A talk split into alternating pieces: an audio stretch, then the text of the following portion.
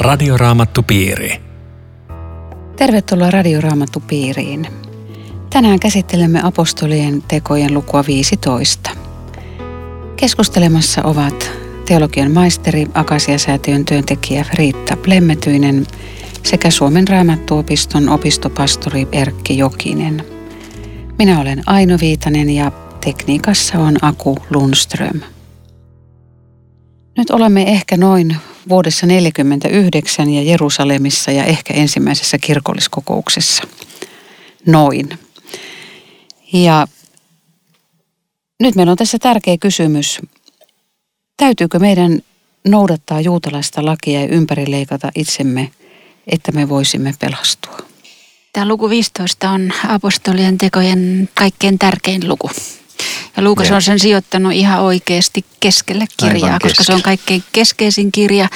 Ja siinä, siinä ollaan ensin täällä Antiokian puolella kysymyksen keskellä, joka on muhinut tosi pitkään. Ja nyt se tulee pöytään. Ja jos tälle vielä luo jotain taustaa, niin voisi todeta sen, että, että juutalaiselle pakana oli ihminen, jonka Jumala on hylännyt jota Jumala ei rakasta. Vaikka vanha testamentti puhuu siitä, että Jumala kutsuu kaikki kansat ja rakastaa heitä, niin juutalaiset antoi sen mennä ohi. Ja pääsiäisen jälkeen on tapahtunut häkellyttäviä juttuja. Diaspora juutalaiset tulee uskoon, sitten tulee samarialaiset, samarialaiset oli puoli juutalaisia, sitten tulee se hoviherra, se oli pakan, sitten tulee Kornelius, sitten Paavali on matkalla ja ei mikään ihme, että nyt Jerusalemista sieltä päin tullaan ensin Antiokiaan. Että nyt vihelletään pelipoikki. Peli Tämä menee liian pitkälle ja nyt palataan taas järjestykseen. Palataan lakiin ja, ja palautetaan nämä asiat normaaleille hyville kantimilleen. Että tämä ehkä tämä kiusaus on kristillillä seurakunnilla aina, että kun tapahtuu jotakin – niin kuin herätystä ja, ja voimakasta liikehdintää, niin kyllä tämä muuten on hyvä, mutta nämä rupeaa näyttää nyt liian erilaisilta kuin me. Et näiden pitäisi jotenkin näyttää enemmän meidänlaisilta. Joo, ja siis tässä, tässä on semmoinen tilanne, minkä voi jotenkin kuvitella, että nyt täällä on nuoria uskovaisia. Ja sitten tulee nämä ihmiset täältä Jerusalemista. Ja sitten ne sanoo, että niin kuin Mooses on säätänyt – niin, niin näin, niin, näin pitää pelastua ja, ja. ja uskovat nuoret tulee epävarmoiksi, että ai jaa, että me ei ollakaan oikeita uskovaisia. Että Mooseshan mm. on semmoinen auktoriteetti ja nämä tulee vielä pyhästä kaupungista. Ja. Ja tämä ristiriita syntynyt nimenomaan taas siellä Syyrian Antiokiassa, jossa oli eniten ehtinyt tapahtua tätä sekä pakanoiden että juutalaisten herätystä. Ja siellä eniten seurakunta oli ikään kuin mennyt sekaisin pakanoita ja juutalaisia molempia oli tullut uskoon. Ja, ja nyt tämä oli niin iso kysymys, että, että siellä Syyrian Antiokiassa Paavali ja Parnapas ja, ja muut koki jotenkin, että ei me pystytä tätä enää omin eväin ratkaise. Nyt tämä on vietävä nyt varmaan suora apostolien käsi. Kuulijoille on varmaan hyvä selvittää, että siis tässä on varmaan jotain tämmöisiä juutalaisia ruokavaliosääntöjä takana, että mistä tässä niin kuin yeah. yhteisessä aterioinnissa ynnä muussa, että mistä kaikesta tässä oli kysymys? Ootas, tota, ennen kuin menet sinne, tässä on vielä isommasta asiasta kyse. Tässä on kyse siitä, että miten ihminen pelastuu. Kyllä. Ja nämä, nämä mooseslaiset Jerusalemista tulleet, ne sanoi näille Syyrian Antiokian uskovaisille, te ette pelastu, koska teillä ei ole ympärileikkausta. Eli usko, usko plus laki. Usko plus laki. Ja, ja tuota, siitä, siitä tulee tämä iso, iso kipu ja. ja samalla nämä opettajat kertoo jotain itsestään. Jeesus ihan jees, mekin uskotaan, mm, mutta, mutta siihen pitää lisätä tämä ympärileikkaus. Eli he kertoo oikeastaan itsestään sen surullisen tosiasian, että Jeesus meille ole mikä pelastaja. Joo, ei se olekaan mennyt heidän sydämensä ei läpi. Mennyt. Ja tätähän Paavali suorastaan riehaantuu kalatalaiskirjeessä sitten. Te älyttömät kalatalaiset, kuka teidät on lumannut takaisin lakiin. Että tässä se alkaa ja tässä, tässä se ikään kuin ratkaistaan nämä miehet, niin ne oli vielä tosi vannuskaita omasta mielestään, eikä niin särkyneitä kuin mitä Paavali oli sitten Jumalan edessä. Ja jos se ihminen usko omaa syntisyyteensä, niin eihän usko evankeliumiinkaan, mitä Jeesuksella sitten tehdään. Ja, ja se, mikä tästä tekee niin kuin ajankohtaisen tähän päivään, on se, että tämmöinen juutalainen näkemys, se pesii kristillisyydessä ja meidän sydämessäkin hirveän paljon Jeesus plus plus jotakin, plus tavannut, meidän säännöt tai plus meidän Nimenomaan. Systeemi. Mä oon tavannut paljon ihmisiä, jotka, jotka kituu siinä, että he ei ole oikeita uskovaisia, koska heidän annetaan ymmärtää, että jos sä oot kunnon uskovainen, niin sitten sun pitää tehdä sitä ja sitä ja olla näin ja näin. Ja, ja tämä on se kipu. joka yhä vielä on. Siksi tämä on niin iso luku, että tämä, on tämä iso ikään luku. kuin perkaa pois kristillistä seurakunnasta kaiken tällaisen niin kuin, tradition ylivallan. Ja nyt se kysymys lähtee Jerusalemiin, koska nämä ei pysty ratkaisemaan sitä keskenään. Joo. Kirkko ensimmäistä kertaa kokoontuu miettimään, miten ihminen pelastuu. Ja sielläkin viidennen jakeen mukaan siellä Jerusalemissakin on eräitä uskoon tuleita fariseuksia, jotka puuttuvat tähän asiaan, eli siihen, että tämä evankeliumi kuuluisi pakanoillekin. Ja. Tämä on liikaa ja tämä ei ole helppo kysymys, niin kuin me taas nähdään, niin varhaiselle seurakunnalle ylittää näitä rajoja. Mutta Jumala kulkee edelleen ja haluaa kaataa aidat. Nyt minusta tosi viisasti ajateltu, että lähdetään niiden vanhinten ja seurakuntien johtajien luo ja, ja, ja mietitään heidän kanssa, että miten tämä ratkaistaan. Ja. Tässä varmaan kuitenkin semmoiset käytännön asiat niin kuin vaikuttaa tavallaan siihen, että mistä ne ristiriidat johtuu. Tietysti taustalla siinä on se, että, että tarvitaanko pelastukseen vielä jotakin sen Jeesuksen teon lisäksi. Ja, ja nyt juutalaisilla oli tiettyjä tapoja, jo, jotka erosi sitten näiden pakanoiden tavoista. Ja, ja jossain myöhemmin sitten, sitten sanotaan, että, että että vanhurskaus tai, tai rauha, miten siis pyhässä hengessä, ei ole syömistä eikä juomista, vaan niin kuin rauhaa pyhässä hengessä. Eli tavallaan nämä juomis- ja syömissäädökset on tässä niin kuin yksi semmoinen iso asia. Ja. Että me, me nyt ei niin kuin karppaamalla pelastuta, mutta että joku voi ajatella, että meillä pitäisi olla joku tämmöinen juutalainen ruokavalio tai, tai, tai meidän täytyy välttää tiettyä lihaa tai mitä, mitä nämä kysymykset niin kuin käytännössä oli? Joo, se on ihan totta, että tässä on käytännön kysymyksistä kyse ja tässä kokouksessa myös otetaan todesta se, että ei myöskään juutalaisia ryhdytä pakottamaan ikään kuin omien perinteidensä rikkomiseen, eikä myöskään pakanoita ryhdytä alistamaan juutalaisten perinteiden noudattamiseen. Että se viisaus, mikä tässä varhaisella seurakunnalla oli, oli just siinä, että koitetaan opetella elämään rinnakkain eri kulttuurit ja antaa, antaa Kristukselle kunnia. Ja, ja sen, siihen suuntaan tämä apostolien kokous nimenomaan menee, että rakennetaan sen tyyppinen yhteys näiden kahden ryhmän välille, että, että rinnakkaiselo on mahdollista. Ja, ja se näkyy sitten siinä, kun ruvetaan tekemään tuota päätöstä, että kun väittelyä oli kestänyt pitkään jakeessa seitsemän. No tätä on kirkossa aina osattu, näitä pitkiä väittelyitä, ja ne ei lopu koskaan. Mutta kun sitä oli kestänyt pitkään, niin Pietari nousi puhumaan ja sanoi, te tiedätte, että Jumala on jo aikoja sitten teidän keskuudessanne tehty valintansa. Hän on antanut pakanoiden kuulla minun suustani evankeliumiin. Ja sitten vielä jakeessa 11, joka on koko tämän 15 luvun ikään kuin sydänjae. Mehän uskomme, että meidät pelastaa yksin Herran Jeesuksen Kristuksen armo. Samalla tavalla kuin heidät. Yksin armosta. Tämä on tämä luterilaisen kirkonkin sydänhuuto. Korneliuksen kodissa Joo. Pietari oli silloin ja sai tämän taivaallisen näyn siitä vaatteesta, missä oli ne kaikki eläimet, syö ja juo ja teurasta. Ja, ja silloin tuli pakana sinne Joo. ovelle hakemaan häntä ja pyhä henki sanoi, että lähde viivyttelemättä, että, että minä olen lähettänyt nuo miehet, että, että siinä juuri se pakanoiden pelastus. Ja, ja Pietari on läksynsä oppinut.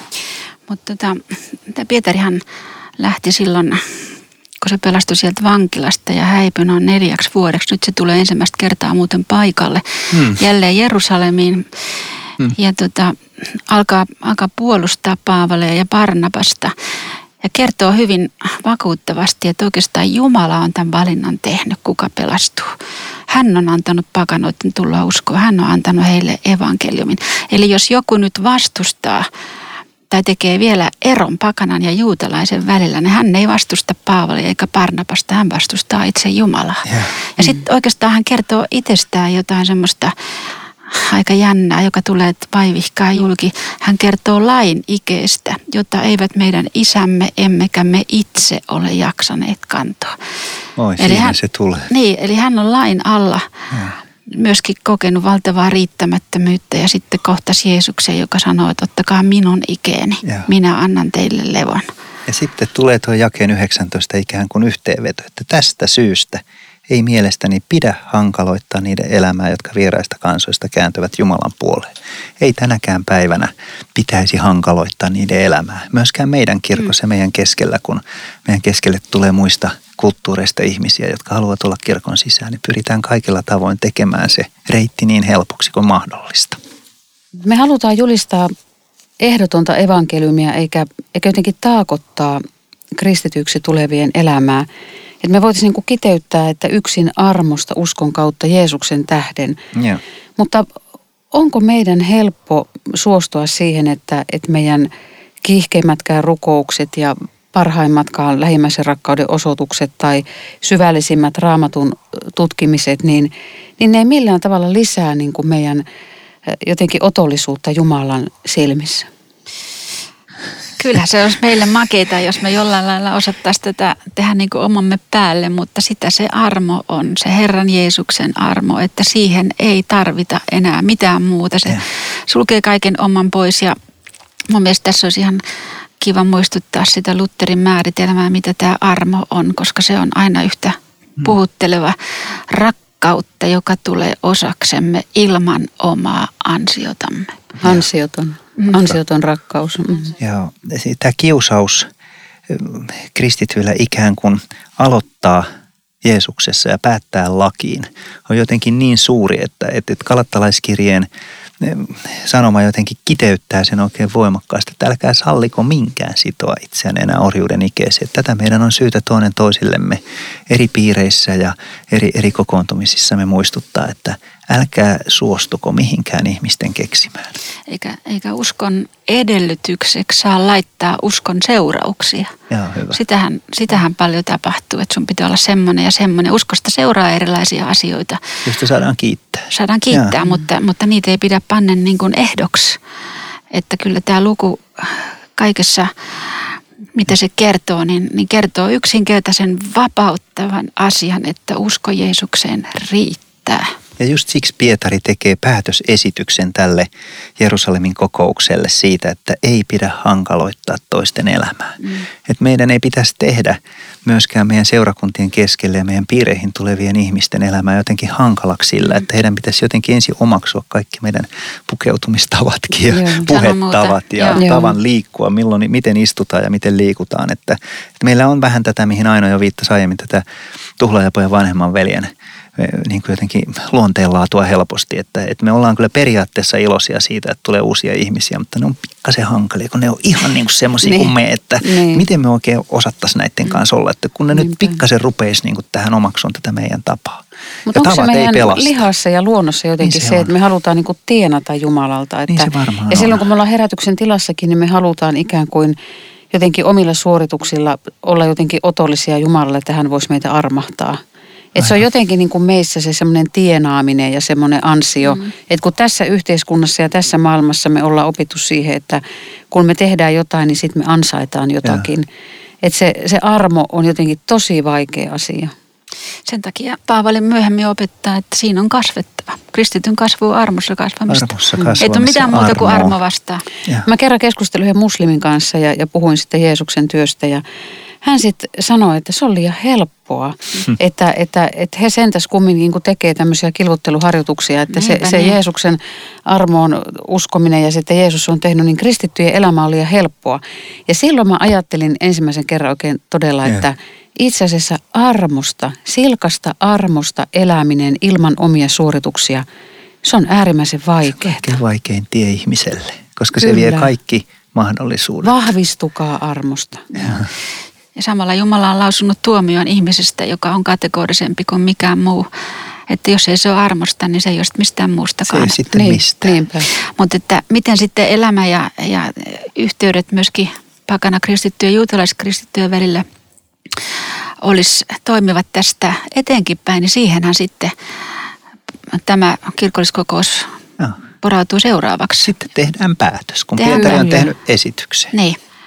Ja jos, jos sen vetäisi yhteen ihan, ja mistä siinä oli kyse, niin, niin näissä ohjeissa, mitkä sitten Jaakob ja, ja muu vanhemmisto sieltä lähettää, niin niiden ydin on se, että, että pakana kristittyjen on osoitettava kunnioitusta juutalaisia vastaan ja heidän omia tapojaan. Että tämä keskinäinen kunnioitus säilyisi siitä näissä ohjeissa on niin kuin päällisiltään kyse. Kyllä, ja tässä jotenkin olisi semmoista kilvoteltavaa meillä eri seurakunnissa ja seurakuntapiireissä, että miten me voitaisiin kunnioittaa toistemme erilaisia tulkintoja joissakin uskon asioissa, että me voitaisiin ylistää samaa Herraa niin kuin jotenkin samalla suulla. Mutta eikö se ole jännä, että, että tota, vaikka tulee sitten nämä epäjumalan palvelus, haureus, veri ja liha, yksi oleellinen asia puuttuu, sapatti. Sitä ei vaadita. Kyllä joo, se on muuten ja se on, se on erittäin iso asia, joka on jäänyt siis joka on jätetty pois. Joka koska, on jätetty tietoisesti pois. Niin, koska uusi ylösnousumispäivä on, on tärkeä päivä kaikille.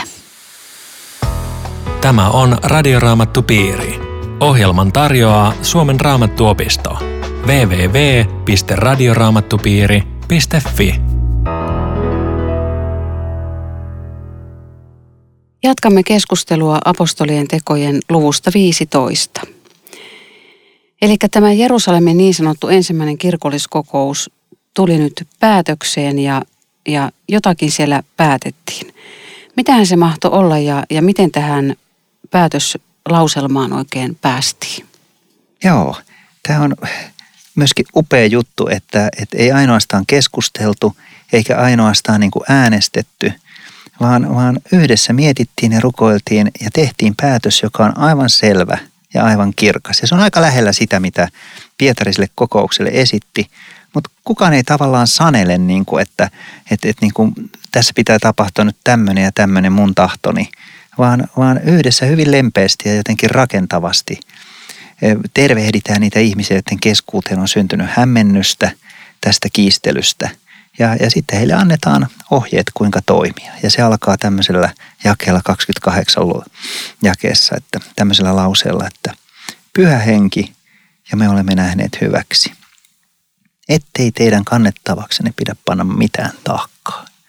Voi hyvät ystävät, kun me päästäisiin tähän, että pyhä henki ja me voitaisiin yhdessä sanoa uskoon tulleelle ja elämänsä suuntaa kysyvälle, että me olemme nähneet hyväksi, että ei teille laiteta mitään taakkaa. Että sitähän varten Jeesus on tähän maailmaan tullut, että ne taakat otettaisiin pois. Joku voi tietysti miettiä, että miten, miten ne uskaisi tällä lailla sanoa, mutta olisiko siinä takana se, että, että jokainen näistä vastuullisista johtajista oli raamattua työskennellyt ja miettinyt siihen pureutunut ja kaikki yksimielisesti löysi sen Jumalan tahdon.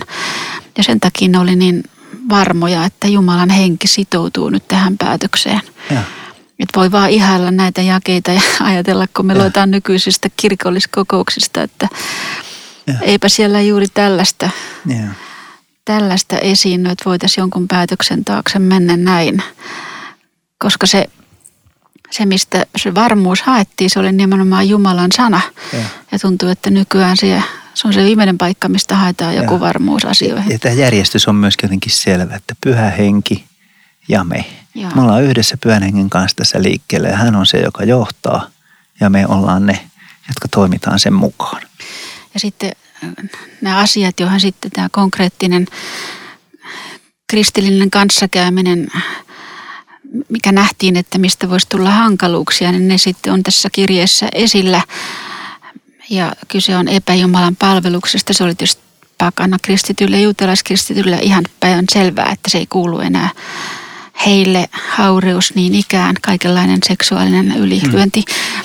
ja verta ja lihaa. Tämä, oli, tämä ei ollut pakanalle ongelma, mutta tämä oli juutalaisille ongelma ja sen takia annettiin ohjeet, että kunnioittakaa toinen toistenne käytäntöä hyvin malttiisti ja rait, raittiisti jotenkin annettiin kaikille heidän elämänsä näköinen ohje siitä. Pakanoille se, että he irtautuu siitä, mikä oli heille ennestään tuttua. Tämä on muuten monilla lähetyskentillä aivan selvä asia, että, että, että eri uskonnoista kääntyneitä kehotetaan jotenkin juuri niitä asioita mm. erityisesti välttämään, jotka vetäisi heitä takaisin siihen, mistä he on Kristuksen puoleen kääntynyt. Mm. Pakanoille annettiin omat ohjeensa ja juutalaisen omansa, jotta keskinäinen kunnioitus ja yhteys säilyisi. Tämä, tämä kirjeen sävy on, on tosi kaunis. Mä ajattelen, Joo. kun apostolien ja vanhempien veljellinen tervehdys pakanuudesta kääntyneille. Nyt näähän oli semmoisia, joita oli isketty. Te, te ette ole kunnon uskovaisia ja, ja te ette täytä mittaa. Ja nyt tulee tämmöinen hyvin kaunis kirje. Veljellinen tervehdys. Tämä on kuin alaspainetulle semmoinen mm. rohkaistaan ja nostetaan, että, että tämmöisiä te olette meille yhä mm. edelleen. Ja katsokaa jakeessa 31, että kun se kirje sitten luettiin, sen rohkaisevat sanat ilahduttivat kaikkia. Mm.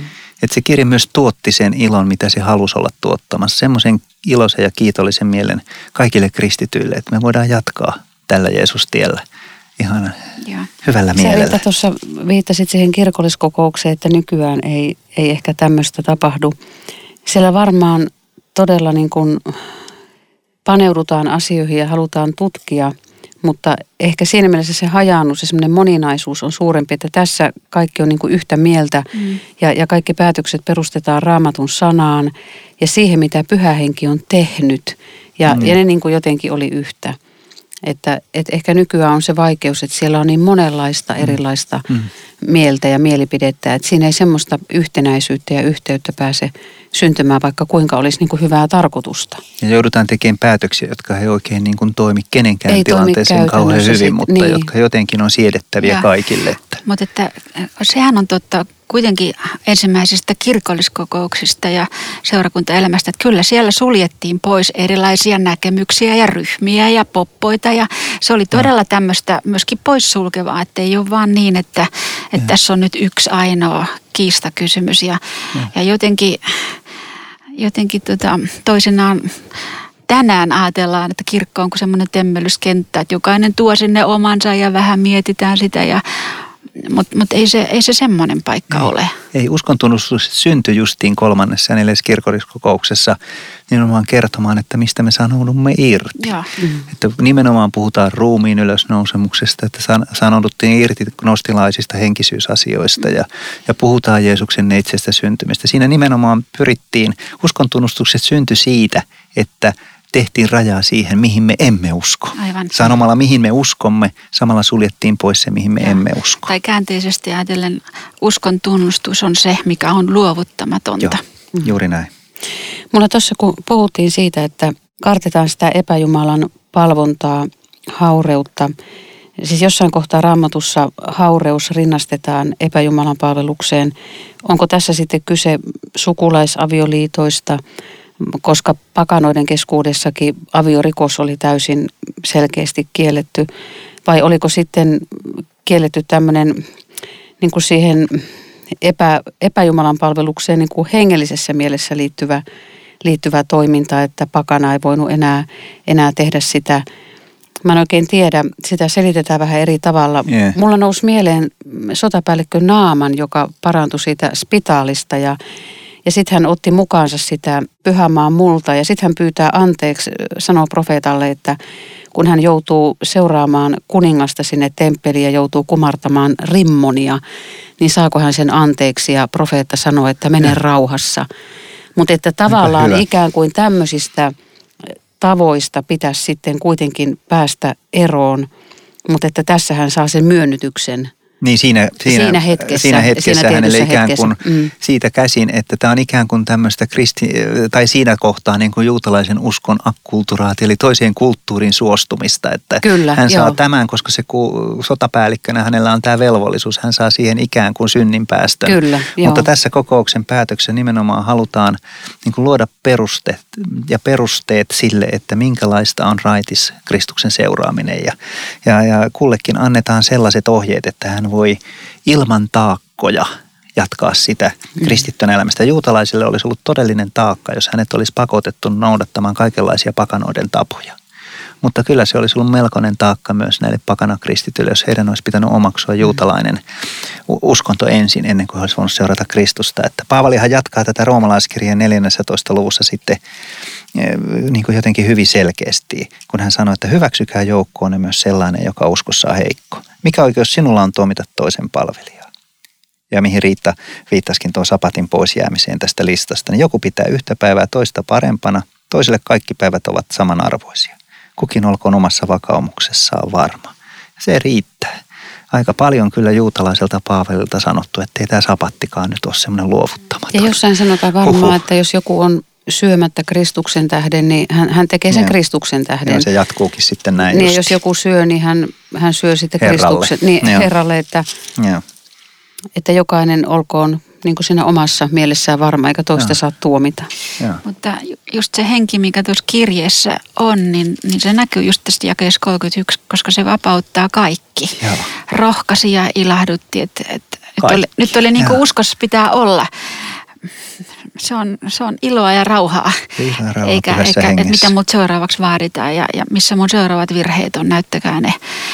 Että tämä oli suuremmoinen niin kuin tämmöinen kirje evankeliumin vapauteen. Kyllä. Ja tämä jotenkin tarvittiin siihen, tämä rauha ja järjestys, jotta mm. Paavali saattaisi lähteä taas niin kuin eteenpäin tässä lähetystyössä. Tarvittiin semmoinen sovinto ja selvä myöskin valtuutus Paavalille. Tämä voi jatkaa matkaa ja siellä voi tapahtua mitä vaan. Voi tulla vaikka tuhannet pakanat niin kuin herätykseen ja uskoon. Ja tämä, tämä on niin kuin selusta on nyt selvä, että meillä on Joo. koko kristillisen kirkon valtuutus julistaa evankeliumia pakanoille, eikä heille saa antaa mitään ylimääräisiä taakkoja harteille. Se, miten tämä kirja luettiin seurakunnassa, niin se kertoo, että ihan vastaavasti se, äh, muut Paavalin kirjeet ja Pietarin, Jaakobin, Johanneksen, mm. samalla lailla ne luettiin seurakunnassa. Yeah. Että tämä oli semmoinen käytäntö, joka tässä ensimmäistä kertaa tulee vastaan. Se on totta. Että, Nämä kiertokirjat. Ei ole varmaan sattumaa, että tässä aika inhimillisesti sitten tämän luvun 15 lopussa kerrotaan tästä riidasta, joka sukeutui sitten näille lähetystyöntekijöille Ja, ja, ja tuota, käy sillä tavalla, että he suorastaan erkanevat toisistaan, Paavali ja Parnapas. Joo, se on jotenkin myöskin jotenkin sykähdytty, että just on tehty oikein suurta sovintoa ja rakennettu rauhaa ja keskinäistä rakkautta, mutta ei tämä ihmisen lihallisuuskaan täältä pois jää. Että se sama Johannes Markus, joka edellisellä lähetysmatkalla – oli jäänyt pois reissusta jostakin syystä väsähtänyt siihen, siihen lähetysmatkaan. Oliko väsähtänyt matkan vaikeuksiin vai Paavalin luonteen vaikeuksiin vai mihinkä, mutta e, nyt Barnabas olisi halunnut hänet mukaan, tai Johannes Markuksen, jonka äidin kodissa siis seurakunta oli kokoontunut siellä aiemmin. Mutta Paavali ei enää halua häntä. Tämä kaveri on viimeksi meidät jätti, että mä, en enää halua tämän kanssa. Ja nyt taas Barnabas, joka oli oikeastaan Paavalin niin tämmöinen matkaan saattaja, niin hän hermostuu siihen, että, että, että niin kuin, eihän tätä nyt tälleen voi tehdä he lähtee eri suuntiin ja mikä armo, että Jumala kääntää tämänkin lähetyksen hyväksi. Nämä, nämä molemmat muuten tuossa jakeessa 33 lähtivät sitten rauhan toivotusten saattelemina. Joo.